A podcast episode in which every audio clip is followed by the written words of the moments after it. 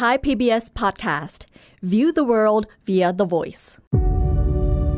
We have uncovered wonders undreamt by our ancestors who first speculated on the nature of those wandering lights in the night sky. We've crossed the solar system and sent ships to the stars.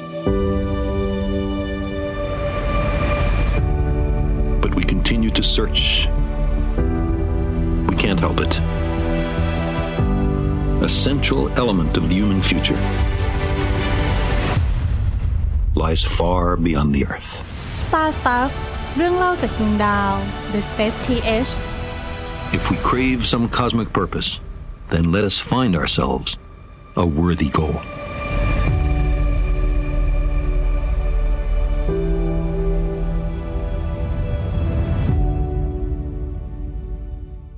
สวัสดีครับ ผมเต้นนัทนนท์ดวงสูงเนินครับ สวัสดีครับ ผมปับเชยพัฒน์อาชีวระงับโรคครับ วันนี้ที่เราอัดพอดแคสต์กันเนี่ย ก็เป็นวันที่ 28 มกราคม คศ 2022ครับใช่ครับ ผ่านเหตุการณ์สำคัญที่ทำให้ทุกคนโล่งใจเนาะฮะกับขั้นตอนสำคัญของกล้องโทรทัศน์อวกาศเจมส์เว็บนะครับ ที่ เขาปล่อยกันไปเมื่อวันที่ 25 เดือนที่แล้วก็คือเดือนธันวาคม ครับก็วันคริสต์มาส ใช่ครับ แล้วก็ตอนนี้เนี่ยตัวกล้องเดินทางไปถึงจุด Lagrange L2 ที่เป็นตำแหน่งที่ตัวกล้องเนี่ยจะไปประจำการอยู่นะครับ แล้วก็ผ่านกระบวนการสำคัญอันหนึ่งก็คือการกางกระจก แล้วก็ครับปรับตัวโฟกัสของกระจกให้สามารถทำงานวิทยาศาสตร์ได้นะครับ ทีนี้เนี่ยพอเราเล่าเรื่องของตัวกล้องไปเนี่ยหลายคน ถามกันมาเยอะมากนะครับว่าทำไมหน้าตาของตัวกระจกกล้องเจมส์เว็บเนี่ยมันถึงต้องเป็นหกเหลี่ยมฮะแล้วก็สีทองเหมือนกระจกอีเกียเลย ใช่ มันเกี่ยวอะไรกันหรือเปล่าอีเกียเขามาสปอนเซอร์ครับนาซาหรือเปล่านะครับ ตอนนี้น่าจะได้มาหาคำตอบกันนะคครัรับบ ก่อนที่เราจะเข้าใจว่าทำไมกระจกถึงต้องเป็นหกเหลี่ยมเนี่ยฮะเราน่าจะต้องเข้าใจกันก่อนว่ากระจกมันมีไว้ทำอะไรฮะเพราะว่าจริงๆฮับเบิลมันก็มีกระจกเหมือนกันเนาะพี่เติ้ลครับกระจกในกล้องโทรทัศน์อวกาศเนี่ยฮะมันมีไว้ทำอะไรครับ คือกระจกเนี่ยนะครับคิดว่าหลายคนที่ถ้าเรียนในสายวิทยาศาสตร์มาเนี่ยหรือว่าเรียนในชั้นมต้นเนี่ยมันก็จะมีบทบทหนึ่งเนาะที่ครับเขาตั้งชื่อบทว่า แสงและทัศนอุปกรณ์เอออ่าปั๊บเคยเรียนปะ เคยฮะอือหือตอนช่วงแบบประมาณมต้นเนาะใช่ครับ เราก็จะมีแบบต้องอะไรนะ มุมสะท้อนมุมหักเหแกนครับมุขสำคัญอะไรอย่างเงี้ยครับ ก็จะเป็นคำที่เราได้ยินกันบ่อย ๆ นะครับ ตอนนั้นพี่สอบตก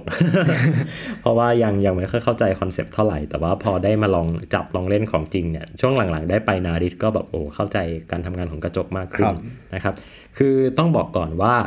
การสังเกตการใด ๆ ก็ตามเนี่ย ไม่ว่าจะทางดาราศาสตร์ หรือว่าเรามองวัตถุ ใด ๆ ในโลกเนาะที่มันอยู่ในจักรวาลเนี่ยนะครับ เราก็จะต้องคุ้นชินกับแสง เพราะว่ามนุษย์เนี่ยมีสายตาที่สามารถมองเห็นได้เนาะคือครับเรานอกจากการสัมผัสนอกจากการได้กลิ่นแล้วเนี่ยการมองเห็นก็เป็นหนึ่งในประสาทสัมผัสที่มนุษย์อยู่ด้วยมาตั้งแต่แบบสมัยที่สิ่งมีชีวิตที่มีตาถือกำเนิดขึ้นมาแล้วเนาะครับทีนี้เนี่ยคำว่าแสงเนี่ย แสงมันก็คือคลื่นชนิดหนึ่งนะฮะ เป็นครับคลื่นแม่เหล็กไฟฟ้าไฟฟ้า ถูกต้อง คุณสมบัติของมันเนี่ยที่สำคัญสำคัญที่เราจะต้องพูดถึงกันในบทนี้เนี่ยหนึ่งก็คือมันสะท้อนได้ครับและสองก็คือมันหักเหได้ สะท้อนก็คืออะไรสะท้อนก็คือสะท้อนกลับมานะสมมติว่าเราเดินไปข้างหน้าโดยตรง เราเจอกำแพงเราหันกลับมาอ่าอันนี้คือการสะท้อนนะฮะครับแสงสะท้อน แสงหักเหหักเหคืออะไร เราเดินไปอะตรงนี้พื้นเรียบ พอไปสักพักหนึ่งอ้าวเจอพื้นไม่เรียบเป็นหลุมเป็นบ่อเราเดินแบบโอ้สเปะสปะซ้ายบ้างขวาบ้างอะไรเนี่ยอันเนี้ยเขาเรียกว่าหักเหนะครับครับก็คือแทนที่มันจะเดินทางตรงๆเนาะมันก็เลี้ยวซ้ายบ้างเลี้ยวขวาบ้าง ช้าลงบ้างเร็วขึ้นบ้าง แล้วแต่ตัวกลางนะคครัรับบทีนี้เนี่ยแสงและทัศนอุปกรณ์เนี่ยก็ต้องเข้าใจพฤติกรรมของแสงก่อนว่าวัตถุใด ๆ ในโลกหรือว่าในจักรวาลเนี่ยนะฮะมันมีคุณสมบัติของมัน2อย่างก็คือ 1 คือการดูดซึมแสงครับดูดซับแสง 2 ก็คือการสะท้อนแสงนะคครัรับบดูดซึมคืออะไร ดูดซึมก็คือ ถ้าวัตถุนั้นเนี่ยมันไม่คืนแสงกลับมา สมมุติว่าอะพี่มีผ้าสีดำอันหนึ่งเนาะพี่เอาไฟฉายฉายเข้าไปที่ครับไอ้ผ้าสีดำอันนั้นอะแล้ว พี่ไม่เห็นแสงอะไรเลยนะครับเห็นเป็นสีดำเหมือนเดิมเนาะเอาเอาแสงสีขาวฉายไปที่ผ้าสีดำครับอาจจะเห็นเท่าๆหน่อยคือมันสะท้อนกลับมาบ้าง แต่ว่าโดยรวมก็คือเราก็ยังเห็นอันนั้นนะเป็นสีดำอยู่ มันแปลว่าไอ้ผ้าสีดำมันนั้นเนี่ยมันดูดซับแสงของเราเนาะโดยเฉพาะแสงขาวที่เราสะท้อนกลับเข้าไปครับนะครับ มันสะท้อนอะไรกลับมาไหมไม่มีนะแต่ถ้าพี่มีฉากสีขาวอ่าเป็นกระดาษสีขาวเลยแผ่นสีขาว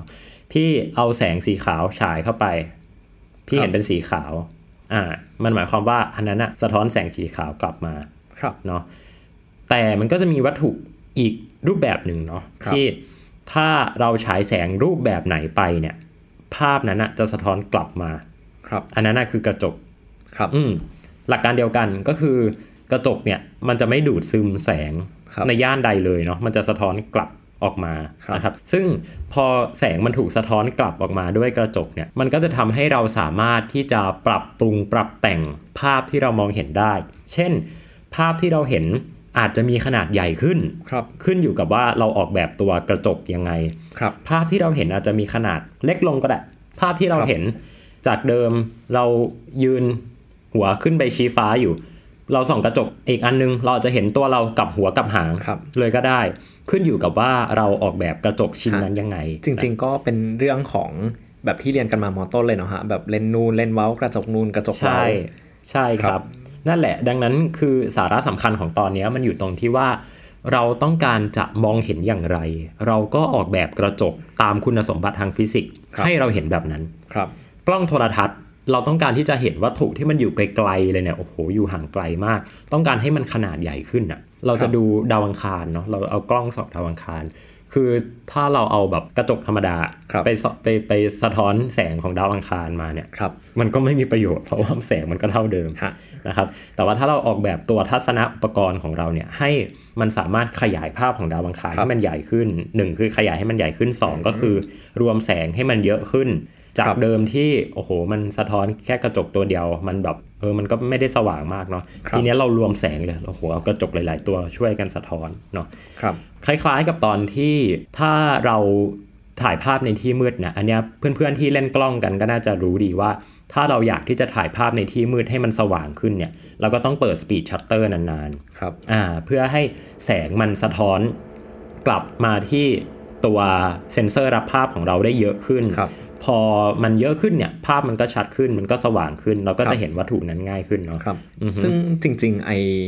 ไอหลักการเรื่องทำให้ภาพใหญ่ขึ้นเล็กลงอะไรเงี้ยครับโดยใช้กระจกโดยใช้เรื่องของแสงเนี่ยครับมันก็ถูกใช้ทั้งในกล้องจุลทรรศน์เนาะในการอืมมองของเล็กๆ แล้วก็ในกล้องโทรทัศน์แบบที่ใช้กันบนโลกด้วยแหละ ซึ่งหลักการเดียวกันเนี่ยฮะมันก็ถูกนำไปประยุกต์ใช้ในกระจกอย่างฮับเบิลหรืออย่างในเจมส์เว็บเหมือนกัน ใช่ครับ ทีนี้เนี่ยกล้องโทรทัศน์อวกาศเนี่ยพูดกันง่าย ๆ เลยมันก็คือตัว กล้องโทรทัศน์นั่นแหละครับเพียงแต่ว่าเราเอามันขึ้นไปอยู่บนอวกาศทำไมต้องเอาขึ้นไปอยู่บนอวกาศฮะเพราะว่าถ้าอยู่บนโลกเนี่ยมันจะมีโอกาสที่โดนแสงของบรรยากาศนะครับรบกวน คือเดี๋ยวนี้เราอยู่ในกรุงเทพกันเนี่ยเรามองท้องฟ้าไม่ค่อยเห็นดาวหรอกครับนะครับ หรือเราอาจจะขึ้นไปอยู่บนดอยอินทนนท์เนาะเหมือนหอดูดาวของนาดิตคที่รับต้องขึ้นไปอยู่บนภูเขา แต่ประเทศไทยของเราเนี่ยโอ้โห ฝนตกบ้าง แดด ร้อนบ้าง วันนี้ฟ้ามีเมฆบ้างนู่นนี่นั่นคือแบบโอ้โห คาดเดายากเต็มไปหมดครับนักดาราศาสตร์เวลาเขาต้องการจะสังเกตวัตถุบนท้องฟ้าเนี่ยเขาต้องการที่จะสังเกตแบบเป็นระยะเวลานานอะสมมุติว่าโอ้โห ผมอยากดูวัตถุเนี่ยครับสองอาทิตย์เลย ไม่ต้องทำอะไรเลย เก็บข้อมูลมัน 2 อาทิตย์เลย ถ่ายทุกวันเลย แต่วันหนึ่งอ้าวฝนตก วันหนึ่งแดดแรง วันหนึ่งอ้าวอะไรนู่นนี่นั่น วันนี้พระจันทร์เต็มดวงอะไรเต็มครับมั่วซั่วไปหมดเนี่ย การมีกล้องโทรทัศน์อวกาศเนี่ยมันก็เลยมาช่วยแก้ปัญหาตรงนี้ได้ครับ พอเราสามารถแก้ปัญหาตรงนี้ได้ด้วยการมีกล้องโทรทัศน์อวกาศเนี่ยนะครับ คือครับมันก็เป็นคอนเซปต์ที่โอ้โหสบายแล้วล่ะ แต่ความยากของมันก็คือ การที่จะส่งกล้องตัวหนึ่งเนี่ยขึ้นไปอยู่บนอวกาศได้เนี่ยครับมันยาก เพราะว่าอุปกรณ์อุปกรณ์แบบ ทัศนะนะฮะอุปกรณ์แสงพวกนี้เนี่ยครับมันหนึ่งคือมันเซนสทีฟมากครับเนาะพอบอกว่าโอ้มันเป็นกระจกคือโอ้โหกระจกนี่วัตถุอันตรายเลยอะครับเวลาไปเดินห้างนี่คือแบบว่าต้องเดินหลีกๆเลยอะฮะเดี๋ยวจะไปทำแตกเสียตังค์อีกนะฮะนี่คือส่งขึ้นอวกาศมีแบบเรื่อง โหมันสั่นใช่สั่นสั่นสั่นสั่นตอนส่งใช่ขึ้นไปอีกแล้วแบบโอ้จะโดนเอ่อฝุ่นจะโดนอะไรไหมซึ่งมันก็ไม่ได้อยู่แค่แบบในวงโคจรของโลกเหมือนฮับเบิลนะมันส่งขึ้นไปที่ point L2 ซึ่งมันอยู่ไกลมากมันไม่สามารถส่งนักบินอวกาศขึ้นไปทำอะไรได้ เพราะฉะนั้นทุกอย่างมันต้องเป๊ะมากใช่ครับ อีกอย่างก็คืออุปกรณ์พวกนี้เนี่ยเขาจะต้องออกแบบมาอย่างปราณีตมากครับๆคือนึกภาพอะเราสองคนเนาะใส่แว่นทั้งคู่ พี่ไม่สามารถเอาแว่นของปั๊บมาใส่ได้ เพราะว่าเราสายตาสั้นไม่เท่ากัน ปั๊บครับเอาแว่นพี่มาใส่ก็ไม่ได้นะฮะหรือว่าโอเคเราอาจจะไปร้านแว่นที่เขามีตัดเลนส์เอาไว้แล้วเนาะเป็นแว่นสำเร็จรูป เอามาใส่บางทีบางคนบอกโอ้โหปวดตามากเลย เพราะว่าจุดโฟกัสของสายตาคนเราเนี่ยมันไม่เท่ากันอีกนะครับทีเนี้ยลองนึกภาพดูว่าโหขนาดมนุษย์จะเลือกแว่นเนี่ยมันยังมีโหความเป็นไปได้หลากหลายมาก ต้องวัดสายตาด้วยคอมพิวเตอร์เนาะครับอันเนี้ยก็เหมือนกันอุปกรณ์พอส่งขึ้นไปอยู่บนอวกาศผ่านแรงสั่นสะเทือนอะไรต่างๆเนี่ย มันต้องมาปรับโฟกัสใหม่หมดเลยอะครั่ะบเออนี่ขนาดตาคนเราแบบไม่ได้ไปสะเทือนอะไรมากมายขนาดครันั้นบเรายังแบบโอ้โหมีสายตาสั้นอะไร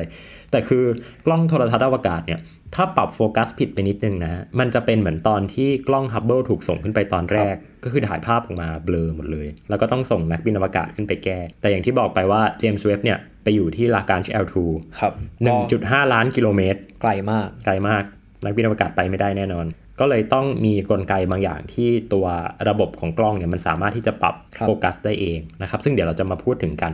แต่ว่าทีนี้ตอบคำถามก่อนว่ากระจกสำหรับกล้องโทรทัศน์เนี่ยมันเอาไว้ทำอะไรนะครับ กระจกสำหรับกล้องโทรทัศน์เนี่ยอธิบายง่าย ๆ คือยิ่งมันใหญ่ครับมันก็จะยิ่งสะท้อนแสงได้เยอะนึกออกว่าเหมือนกับถ้าเราอยากได้กล้องที่ มีคุณภาพสูงๆเนี่ยครับเราก็ต้องซื้อเลนส์ที่ดีครับๆอันนี้ก็เหมือนกันนะครับมันวัดกันที่ตรงนี้นี่แหละว่าหนึ่งคือคุณภาพของการสะท้อนของกระจกนะครับสองก็คือเรื่องของขนาด เพราะว่ายิ่งขนาดใหญ่ก็จะยิ่งรวมแสงครับได้เยอะนะครับพอรวมแสงได้เยอะภาพมันก็ชัดขึ้นใหญ่ขึ้นเนาะครับพอมันเป็นแบบนี้แล้วเนี่ยเรามาดูขนาดของกระจกของกล้องโทรทัศน์อวกาศเจมส์เว็บกันครับนะครับกระจกของกล้องโทรทัศน์อวกาศ เจมส์เว็บ Space Telescope เนี่ยขนาดมันใหญ่กว่าฮับเบิลมาก กล้องโทรทัศน์อวกาศเจมส์เว็บเนี่ยครับทุกคนครับเขาใส่กระจกมาขนาดใหญ่ถึง 6.5 เมตร ซึ่งใหญ่มากเส้นผ่านศูนย์กลาง 6.5 เมตรครับฮับเบิลเนี่ยประมาณ 2.4 เมตร ครับ 2.4 เมตรนี่คือเท่ากับตัวกระจกของหอดูดาว NARIT ครับบนดอยอินทนนท์นะครับ ทุกคนนึกภาพตามดูนะ ประเทศไทยสร้างหอดูดาวนะฮะ2.4 เมตรเนี่ยคือใหญ่ที่สุดในประเทศไทยละตอนนี้นะครับ แต่นาซาเนี่ยเมื่อ 40 ปีที่แล้วเนี่ยเขาส่งกล้องขนาดเนี้ยขึ้นไปอยู่บนวงโคจร เออครับ คือโอ้โหมันต้องยากมันต้องยิ่งใหญ่แค่ไหน แต่ประเด็นคือสมัยนั้นมันยังมีไอ้นี่ไงฮะมันยังมีตัวกระสวยอวกาศกระสวยอวกาศถูกต้อง แต่ตอนนี้เนี่ยเราไม่มีกระสวยอวกาศแล้ว แล้วคือขนาด 2.5 เมตรเนี่ยทุกคนเส้นผ่านศูนย์กลางมันครับแบบมันมันไม่ใช่แค่ความยาวเนาะมันคือแบบเออเออความกว้างความยาว ใช่ ไอ้2.4เมตรเทียบกับ6.5เมตรอะฮะอาจจะดูต่างกันไม่เยอะเนาะถ้ามันวัดความยาวก็แค่3เท่า แต่ลองคิดดูว่ามันกว้างขึ้น3เท่าด้วยอะฮะมันคือขนาดใหญ่ขึ้นแบบ เหมือนเอามาเรียงกันต่อกันเกือบ9ตัวฮะเออมันคือนั่นคือขนาดของมัน เราลองคิดดูว่าฮับเบิลเนี่ยมันใส่ในกระสวยอวกาศ แล้วถ้าเราอยากเอากล้องที่ขนาดใหญ่กว่าฮับเบิล9เท่าเนี่ยฮะเราควรจะส่งยังไง มันเป็นเออความยากมากเลยครับใช่นะครับ แล้วก็ตัวกล้องโทรทัศน์อวกาศฮับเบิลเนี่ยเขา เป็นรูปทรงกระบอกเนาะครับฮับเบิลเนี่ยคือเป็นรูปทรงกระบอก แต่ว่าถ้าเรามาดูรูปของ James Webb Space Telescope เนี่ย ก็เป็นอะไรไม่รู้ เออ มันดูเป็นอะไรก็ไม่รู้อะครับนะครับ คือ คือต้องบอกก่อนว่า ตัวหน้าตาของกล้องดูดาวเนี่ย คือมันมีแบบที่เป็นทรงกระบอกเนาะ เป็นแบบบ้องบ้องๆฮะกับเป็นแบบเปลือยแล้วกันอาใช้คำนี้ครับถ้าเป็นแบบบ้องบ้องๆเนี่ยก็คือเป็นรูปแบบที่เราคุ้นชินกันดีอะคือหน้าตาของเลนส์ครับเอ่อหน้าตาของเลนส์กล้องเนาะ หน้าตาของกล้องดูดาว แต่ถ้า แบบเปลือยๆเนี่ยก็คือเราแค่ตัดบ้องอะออก แต่โครงสร้างข้างในเนี่ยเหมือนกันนะครับ ถ้าเราดูภาพของ Hubble กับภาพของ James Webb เนี่ยเราก็จะพบว่า James Webb เนี่ยเขาจะมีส่วนหนึ่งที่ยื่นออกมาข้างหน้านะครับแล้วก็มีตัวตัวแผ่นกระจกที่คล้ายๆกับกระจกอีเกียเนี่ยครับ6.5 เมตรเนี่ยนะครับถ้าเราเอาบ้องไปใส่ตรงนี้เนี่ยหน้าตามันก็จะคล้ายกับ Hubble ครับแค่มันจะใหญ่กว่า Hubble ครับอ่าที่เขาออกแบบมาเป็นแบบนี้เนี่ยเพราะว่ามันอยู่ในอวกาศ ดังนั้นมันไม่ต้องมันจะไม่ค่อยมีแสงรบกวนจากทางด้านครับข้างมาก คือมันคอนโทรลได้ อีกอย่างคือ Hubble เนี่ยเขาอยู่ใน low Earth orbit เนาะ อยู่ครับในวงโคจรของโลก ดังนั้นมันจะมีแสงรบกวนค่อนข้างที่จะเยอะนะครับ แต่ตัวเจมส์เว็บเนี่ยคือไปอยู่ในอวกาศห้วงลึกเลย ดังนั้นแสงรบกวนจากโลกก็จะไม่ค่อยมีครับ แล้วก็เขามีตัวเป็นแผ่นกันแสงอาทิตย์อยู่แล้ว ดังนั้นตัวกล้องเนี่ยมันสามารถที่จะเปลือยได้ นะครับก็ไม่จำเป็นจะต้องมีบ้องบ้องๆซึ่งถ้าเทียบถ้าเทียบภาษาแบบคนเล่นกล้องอะมันคือเลนส์ hood อะมันคือ hood ของเลนส์อะคือแบบฮับเบิลต้องใส่ hood แต่ครับเจมส์เว็บเนี่ยไม่ต้องใส่ hood ก็ได้ เป็นแค่แบบกระจกโครงๆเลยนะครับครับทีนี้เนี่ยปัญหามาอยู่ตรงนี้นี่แหละว่ากระจกขนาด 6.5 เมตรเนี่ยเขาจะส่งขึ้นไปบนวงโคจรได้อย่างไรครับอืมซึ่งจรวดที่ใช้ได้เนี่ยตอนที่เขามีแผนที่จะส่งเนี่ยคือเขาก็รู้อยู่แล้วแหละว่า กระสวยอวกาศเนี่ยนาซาต้องโอ้โหปลดระวางในสักวันแน่นอนตอนนั้น เขาก็เลยออกแบบมาให้มันส่งกับจรวดขนาดใหญ่ ซึ่งจรวดขนาดใหญ่ที่เป็นฮีโร่ตอนนั้นเนี่ยก็คือครับจรวด Ariane ครับ5ของ European Space Agency นะครับครับตัว Ariane 5เนี่ยก็เป็นจรวดที่ในตอนนั้นเนี่ยทรงพลังที่สุดในโลก ตอนนี้ก็แพ้ Falcon 9 เราไปเรียบร้อยแล้วนะครับแต่ย้ายเอามาปล่อยกับ Falcon 9 ไม่ได้นะเจมส์เว็บครับเพราะเขาออกแบบมาแล้ว ทีนี้ วิศวกรเนี่ยเขาก็ต้องมาคิดไงว่าตัวกระจกของ James Webb Space Telescope เนี่ยโอเค ถ้าเราต้องการให้มันขนาดใหญ่ขึ้นเนี่ยครับเราจะทำให้มันเป็นรูปทรงไหนนะครับอถ้าเป็นวงกลมเนี่ยไม่ได้แน่ครับใส่จรวดอะไรไม่ได้แน่นะครับ มันก็เลยมีรูปแบบรูปแบบหนึ่งครับ ที่ครับเราสามารถทำให้มันสมมาตรได้ และเราสามารถที่จะพับมันและเมื่อกางออกมาแล้วเนี่ย มันได้เป็นแผ่นกระจกที่ไม่ได้ห่างกันมากเนาะคือแต่ละแผ่นเนี่ยไม่ได้ห่างกันมาก และสามารถปรับโฟกัส ปรับเอียงซ้ายเอียงขวาได้ตามแบบที่เราต้องการ เขาก็เลยออกแบบตัวกระจกของกล้องโทรทัศน์อวกาศเจมส์เว็บเนี่ยให้เป็นรูปหกเหลี่ยม ก็เป็นหกเหลี่ยม 18 อันใช่มาครับต่อกันนะครับ ซึ่งซึ่งผมรู้สึกว่าไอความที่มันเป็นหกเหลี่ยมเนี่ยฮะมันมันเป็นเชฟที่น่าสนใจมากฮะด้วย คุณสมบัติทางคณิตศาสตร์ของมัน ว่ามันไม่ได้เป็นสี่เหลี่ยมที่แบบโอเค มันจะเลื่อนได้อะไรเงี้ยฮะมันเป็นหกเหลี่ยมที่แบบมันจะล็อกติดกันขนาดเดียวกันมันสามารถต่อได้เป็นระยะอนันต์ครับและถ้ามันเป็นวงกลมอะฮะมันก็จะมีพื้นที่ที่มันเหลือระหว่างระหว่างช่องเนาะใช่ หรือว่าถ้ามันเป็นสามเหลี่ยมเนี่ยฮะสุดท้ายมันก็จะเอามาต่อกัน มันก็จะกลายเป็นหกเหลี่ยมอยู่ดี เพราะฉะนั้นทรงหกเหลี่ยมมันเป็นทรงที่ ก็มันก็มีหลายคนที่พูดในวงการคณิตศาสตร์เหมือนกันว่าหาว่าทรงหกเหลี่ยมเป็นทรงที่ เจ๋งที่สุดใช่ประมาณนี้ มันคือแบบมันคือรังผึ้งอะทุกคน มันคือทรงเดียวกับรังผึ้งเนาะครับแล้วจก็ริงๆก็เป็นเหตุผลด้วยว่าทำไมรังผึ้งถึงเป็นหกเหลี่ยมอ่าทำไมฮะเพราะว่ารังผึ้งเนี่ยฮะมันสร้างมาจากขี้ผึ้งเนาะแล้วขี้ผึ้งมันมาจากน้ำผึ้งเพราะฉะนั้นเนี่ยผึ้งเนี่ยมันต้องพยายามที่จะใช้ไอ้ขี้ผึ้งให้มันน้อยที่สุด ก็คือใช้น้ำผึ้งให้มันน้อยที่สุดเพราะที่เหลือจะได้ไปกินได้ มันจะเป็นทรงที่ใช้แบบขี้ผึ้งให้น้อยที่สุดขนาดเดียวกันสามารถเก็บข้างในให้ได้มากที่สุด และมีคุณสมบัติที่มันเรียกว่าไงดี มันเหมือนแข็งแรงอะไรประมาณเนี้ยฮะ อย่างเช่นในปีกเครื่องบินจริง ๆ ข้างในก็เป็นทรงหกเหลี่ยม หรือว่าแม้แต่ในอ่าเรตินาของคนนะฮะ มันก็ยังเป็นทรงหกเหลี่ยมครับเพราะว่ามันรับแสงได้ ในทางครับ engineering เขาจะเรียกว่าเป็น honeycomb เนาะ ใช่ใช่ครับอ่าเป็นโครงสร้างแบบ honeycomb ซึ่งพอหน้าตาออกมาเป็นแบบนี้เนี่ยหนึ่งคือมันช่วยให้ James Webb Space Telescope ของเราเนี่ย เขาสามารถที่จะพับกระจกบางส่วน พับไปข้างหลังนึกออกปะครับคือกระจกเนี่ยมันมีทั้งหมด 18 แผ่นเนาะใช่ครับ พอมันมี 18 แผ่นเนี่ยมันจะมีตัวแผ่นประมาณ 3-4 แผ่นเนี่ยที่มันเกินด้านด้านซ้ายด้านขวาออกมาครับแล้วด้านซ้ายด้านขวาออกมานั้นมันะนต้องมันสามารถพับหันกลับไปข้างหลังได้ครับ ไม่งั้นมันยัดใส่จรวดไม่ได้มันใหญ่เกินครับใช่ แล้วคือข้างหลังมันมีพื้นที่เหลือไงเพราะว่ากระจกพอแบบกลางออกมา มันก็จะแบบแผ่ออกมาเต็มครับกว้างเนาะ คือความสูงมันได้อยู่แล้วแหละเพราะจรวดมันสูง แต่ว่ามันมันไม่ได้ตรงกว้างนี่แหละครับพอมันไม่ได้ตรงกว้างเนี่ยเขาก็เลยต้องออกแบบให้มันพับไปข้างหลังครัมาบนะครับแล้วพอขึ้นไปอยู่บนอวกาศเนี่ยเขาค่อยกางไอ้อันที่พับข้างหลังอะหุบกลับเข้ามาปุ๊บครับก็จะได้เป็นกระจกทรงหกเหลี่ยม ที่ครับสร้างจากหกเหลี่ยม โดยที่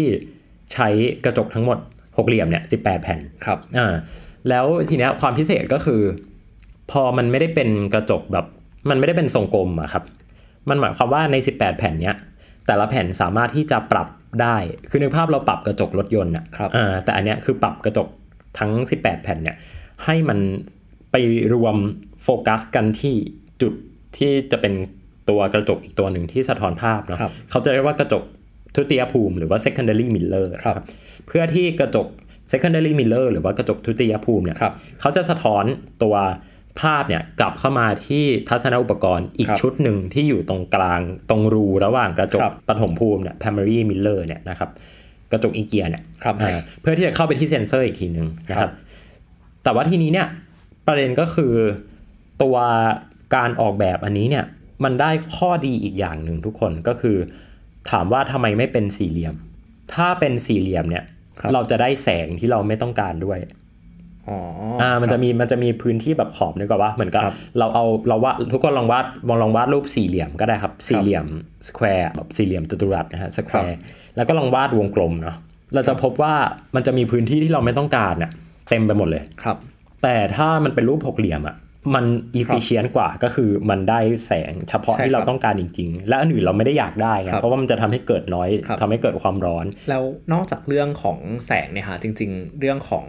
รูปทรงลองคิดว่าถ้ามันเป็นสี่เหลี่ยมอะฮะแล้วมันอาจจะเกิดการเลื่อนขึ้นเลื่อนลงได้เหมือนกันอืมแต่ขณะเดียวกันทรงหกเหลี่ยมอะฮะมันล็อกด้วยสามอ่าด้านมันฟิตติดกันพอดี ใช่เลยใช่ครับครับ พอมันเป็นอย่างนี้แล้วเนี่ย ตอนที่กล้อง James Webb Space Telescope เนี่ยมันขึ้นไปบนอวกาศแล้วเนี่ยหลังจากที่ส่งเนี่ยครับเขาก็จะต้องมีซอฟต์แวร์หรือว่าอัลกอริทึมชุดหนึ่งนะฮะในการที่จะปรับตัว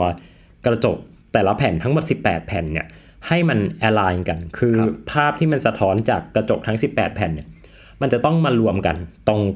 กระจก secondary mirror หรือกระจกทุติยภูมิ คือต้องเรียงเป็นภาพเดียวกันอะห้ามเหลื่อมกันอะครับนึกออกปะเหมือนกับให้นึกภาพว่าเรารวมแสงนะฮะครับคือหลาย ๆ คนน่าจะเคยเล่นเนาะที่แบบเอาเอาแว่นขยายอะมาจุดไฟครับ อันนี้ก็เหมือนกันเหมือนกับเรามีเพื่อนทั้งหมด 18 คน เราแต่ละคนแจกแว่นขยาย แล้วก็แต่ละคนก็อะทุกคนเราจะมารวมแสงเพื่อที่จะเผากระดาษแผ่นเนี้ยด้วยกัน ทุกคนครัก็บอาจจะต้องอะซ้ายหน่อยเอ้ย นายขวาหน่อย เธอซ้ายหน่อยอะไรอย่างเงี้ยคครัรับบอันเนี้ยก็เหมือนกันหลักการเดียวกัน ในทางฟิสิกส์เขาจะเรียกว่าการทำ image stacking คือเอาภาพมาเรียงเรียงเรียงกันเนาะพอมันสแต็กได้แบบโอ้เท่ากันพอดีแล้วเนี่ยก็ต้องล็อกตรงนั้นเอาไว้นะครับครับแต่ถ้ายานอวกาศมันมีแรงอะไรบางอย่างมากระทำเช่น มันจะต้องปรับวงโคจร หรือมันจะต้องจุดจรวด หรือมันมีเหตุการณ์อะไรบางอย่าง เช่น มันไปชนกับฝุ่นอะไรในอวกาศที่ทำให้แบบว่าองศาของกระจกครับมันผิดแปลกไปเนี่ย ตัวซอฟต์แวร์ตัวเนี้ยก็จะต้องสามารถที่จะปรับแก้การโฟกัสของมัน ให้มันสมบูรณ์แบบเหมือนเดิมได้ นี่ก็คือข้อดีที่ Hubble ทำไม่ได้ เพราะ Hubble มันเป็นกระจกแผ่นเดียวไงครับนึกออกปะพอมันเป็นกระจกแผ่นเดียวแบบเออตรงนี้เบี้ยวกระจกตรงนี้เบี้ยวหน่อยคือภาพเบี้ยวเลยครับอ่าแต่อันเนี้ยคือพอมันพอมันเป็นกระจกแบบแยกกัน 18 แผ่น ก็ปรับแก้กันไปครับทีละแผ่นนะครับ ซึ่ง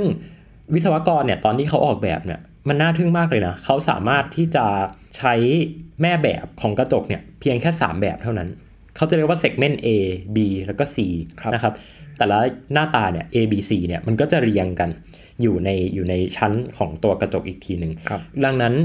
คุณทำกระจกมาแค่ 3 รูปแบบ คุณเอากระจกนั้นอะ มาวางอยู่บนแท่นที่มี actuator ที่ครับใช้ในการปรับกระจกซ้ายขวาได้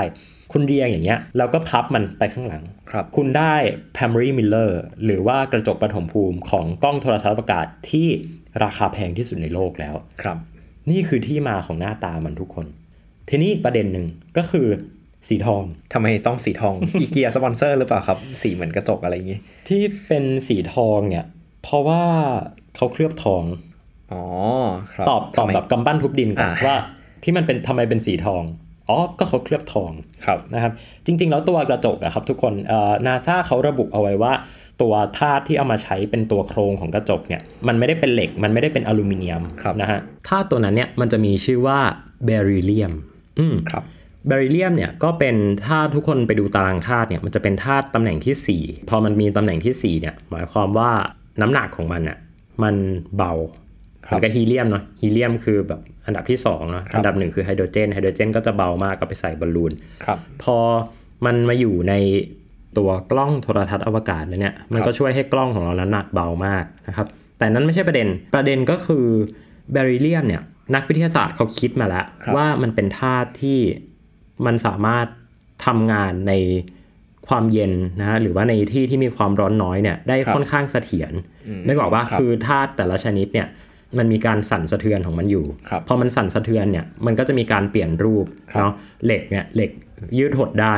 น้ำน้ำก็ขยายหดได้นะคครัรับบแต่เบริเลียมเนี่ยพอมันอยู่ในที่ที่เย็นมากๆแล้วเนี่ยการขยายตัวหดตัวเนี่ยมันน้อยมากครับๆเรียกได้ว่าแทบจะไม่มีเลย พอมันเป็นแบบนี้แล้วเนี่ยมันก็เลยช่วยให้ตัวกล้องโทรทัศน์อวกาศของเราเนี่ยตัวกระจกของมันเนี่ยพอมันโดนความเย็นมากๆ มันไม่หดตัวมันไม่ขยายตัวครับอ่ามันก็ไม่ต้องปรับโฟกัสบ่อยๆ เราก็จะสามารถทำงานดาราศาสตร์ได้อย่างราบรื่นมากขึ้นนะครับครับอันนี้เป็นเหตุผลว่าทำไมใช้ตัวโครงเป็นแบริเลียม แต่ทำไมต้องฉาบทองทำไมต้องเคลือบทอง ปกติแล้วกระจกเนี่ยกระจกแต่งหน้าของเราเนี่ยเวลาแบบเราฉาบมันเนี่ยเขาจะฉาบด้วยประหลอดครับ อืมที่ต้องฉาบด้วยประหลอด เพราะว่าคุณสมบัติของประหลอดเนี่ยมันสะท้อนแสงกลับมาหมดนึกออกปะคือกระจกเนี่ยเหมือนที่ ทุกคนน่าจะจำตอนที่ต้นเล่าไปตอนแรกได้เนาะว่ากระจกเนี่ยมันมันมีคุณสมบัติการสะท้อนอยู่ ทีนี้เราจะทำกระจกสีอะไร เราก็ต้องเลือกว่าไอ้ท่าที่จะเอาไปฉาบเนี่ยหรือสีที่จะเอาไปฉาบเนี่ยเราต้องการที่จะให้มันดูดกลืนแสงในย่านไหน หรือสะท้อนกลับแสงในย่านไหน กระจกห้องน้ำกระจกธรรมดาทั่วไปที่เราใช้แต่งหน้ากัน มันเป็นประหลอดพอมันเป็นประหลอดเนี่ย มันสะท้อนกลับมาหมดนะครัฮะบเราฉายแสงสีขาวไปสีขาวกลับมา ฉายแสงสีแดงไปสีแดงกลับมา ฉายแสงสีม่วงไปสีม่วงกลับมา ฉายแสงสีเขียวไปสีเขียวกลับมาครับ แต่ทองคำเนี่ยที่ทองคำมันเงาเงาๆเหลืองเหลืองๆมันสะท้อนกลับมาแค่แบบโอ้แค่บางสีหรือเปล่าอะไรอย่างเงี้ยถูกต้องมันสะท้อนกลับมาแค่บางสี ทองคำเนี่ยทุกคนถ้าเราไปดูคุณสมบัติทางการสะท้อนแสงของมันเนี่ยครับมันจะสะท้อน คลื่นในย่านความถี่ที่ค่อนข้างต่ำนึกออกปะความถี่สูงๆคืออะไรพวกสีแบบสีเขียวเป็นต้นไปอะอะนับว่าสูงแล้วนะครับครับทุกคนจำสเปกตรัมได้เนาะม่วงคามน้ำเงินเขียวเหลืองแสดแดงแดงเนี่ยคือต่ำสุดนะฮะม่วงนี่คือสูงสุดครับทีนี้เนี่ยอะไรก็ตามที่มันต่ำกว่าเขียวเขียวๆเหลืองๆเนี่ยมันจะถูกสะท้อนกลับออกมาครับ แต่อะไรที่มันสูงกว่านั้นเนี่ย เช่น สีม่วง สีน้ำเงินครับมันจะไม่ค่อยสะท้อนกลับออกมาครับ ไม่เชื่อลองเอาแสงสีน้ำเงินหรือสีม่วงอะไปฉายทอง มันจะไม่สะท้อนเออมครับแต่ถ้าเราเอาแสงแบบสีแบบต่ำๆอะสีแดงสีเหลืองอย่างเงี้ยครับอ่ามันจะสะท้อนกลับมา มันก็เลยเป็นเหตุผลว่าทำไมเอาทองไปวางไว้ในห้องสีขาวครับทองถึงได้กลายเป็นสีเหลืองทองอ๋อเพราะมันดูดซับย่านอื่นหมดแล้ว มันดูดซับย่านบนๆออกแล้วนะครัครับบทีนี้เนี่ยกล้องเจมส์เว็บเนี่ยครับเขาออกแบบมาทุกคนให้ สะท้อนแสงในย่านที่เป็นความถี่ต่ำหรือว่าอินฟราเรดนะครับ ความถี่ต่ำเป็นต้นมาเนาะความถี่แบบช่วงสีแดงๆ แล้วก็อินฟราเรดนะครับ สาเหตุที่เป็นแบบนี้เพราะว่ามันมีปรากฏการณ์ที่เรียกว่า red shift อยู่ คืออพอครับจักรวาลมันขยายตัวเนี่ยแสงมันจะถูกยืดออกแล้วมันจะเคลื่อนที่ไปในทางแดงนะคครัรับบแสงแทนที่มันจะเป็น visible light มันก็จะไปในทางอินฟราเรดมากขึ้คนรับซึ่งเป็นจุดที่มีความถี่ต่ำ เขาต้องการที่จะให้เจมส์เว็บเนี่ยมันสะท้อนแค่แสงในย่านที่มันมีความถี่ต่ำอะครับเขาก็เลยเอาทองฉาบเอาไว้อ๋อเพราะว่าถ้าถ้าให้มันสะท้อนกลับมาหมดเนี่ยมันไม่จำเป็นไงครับมันก็จะเป็น noise ครับแล้วก็คือหนึ่งคือเป็น noise สองคือเป็นความร้อนครับสามคือได้สิ่งที่ไม่ต้องการ เช่นอาจจะได้รังสีที่เราไม่ต้องการออกครับมา แล้วก็เอาเอาทองเนี่ยดูดซับให้หมดครับแล้วสะท้อนกลับเข้าเซ็นเซอร์แค่เฉพาะอินฟราเรดกับสีออกไปทางแดงครับๆอืม พอมันเป็นแบบนี้แล้วเนี่ยเราก็จะได้แค่แสงที่เราต้องการจริง ๆ อัตราของ Signal ต่อ Noise มันครับก็จะลดลงนะคครัรับบเราก็จะได้คุณภาพของภาพที่ดีขึ้นนั่นเองครับก็เลยเป็นเหตุผลง่ายๆว่าทำไมเขาถึงได้ใช้กระจกของเจมส์เว็บเนี่ยเป็นสีทอง เท่านั้นเลยหลักการง่ายๆนะครับ มาจากการที่ว่าเจมส์เว็บเขาออกแบบมาให้ทำงานดาราศาสตร์ในย่านคลื่นอินฟราเรดครับเท่านั้นเองอ๋อ ก็จากที่พูดกันมาก็รู้แล้วเนาะว่าทำไมหน้าตาถึงต้องเป็นแบบนั้นทำไมต้องมีกระจกทำไมต้องเป็นสีแบบนี้ ครับ สุดท้ายเลยก็คือสิ่งที่อยากจะให้ทุกคนรู้ก็คือหลักการพวกเนี้ยครับอืมมันครับไม่ได้อยู่นอกเหนือไปจากของที่เรามองเห็นในชีวิตประจำวันเลยอะครับอคือแสงและทัศนอุปกรณ์เนี่ยต้นรู้สึกว่ามันเป็น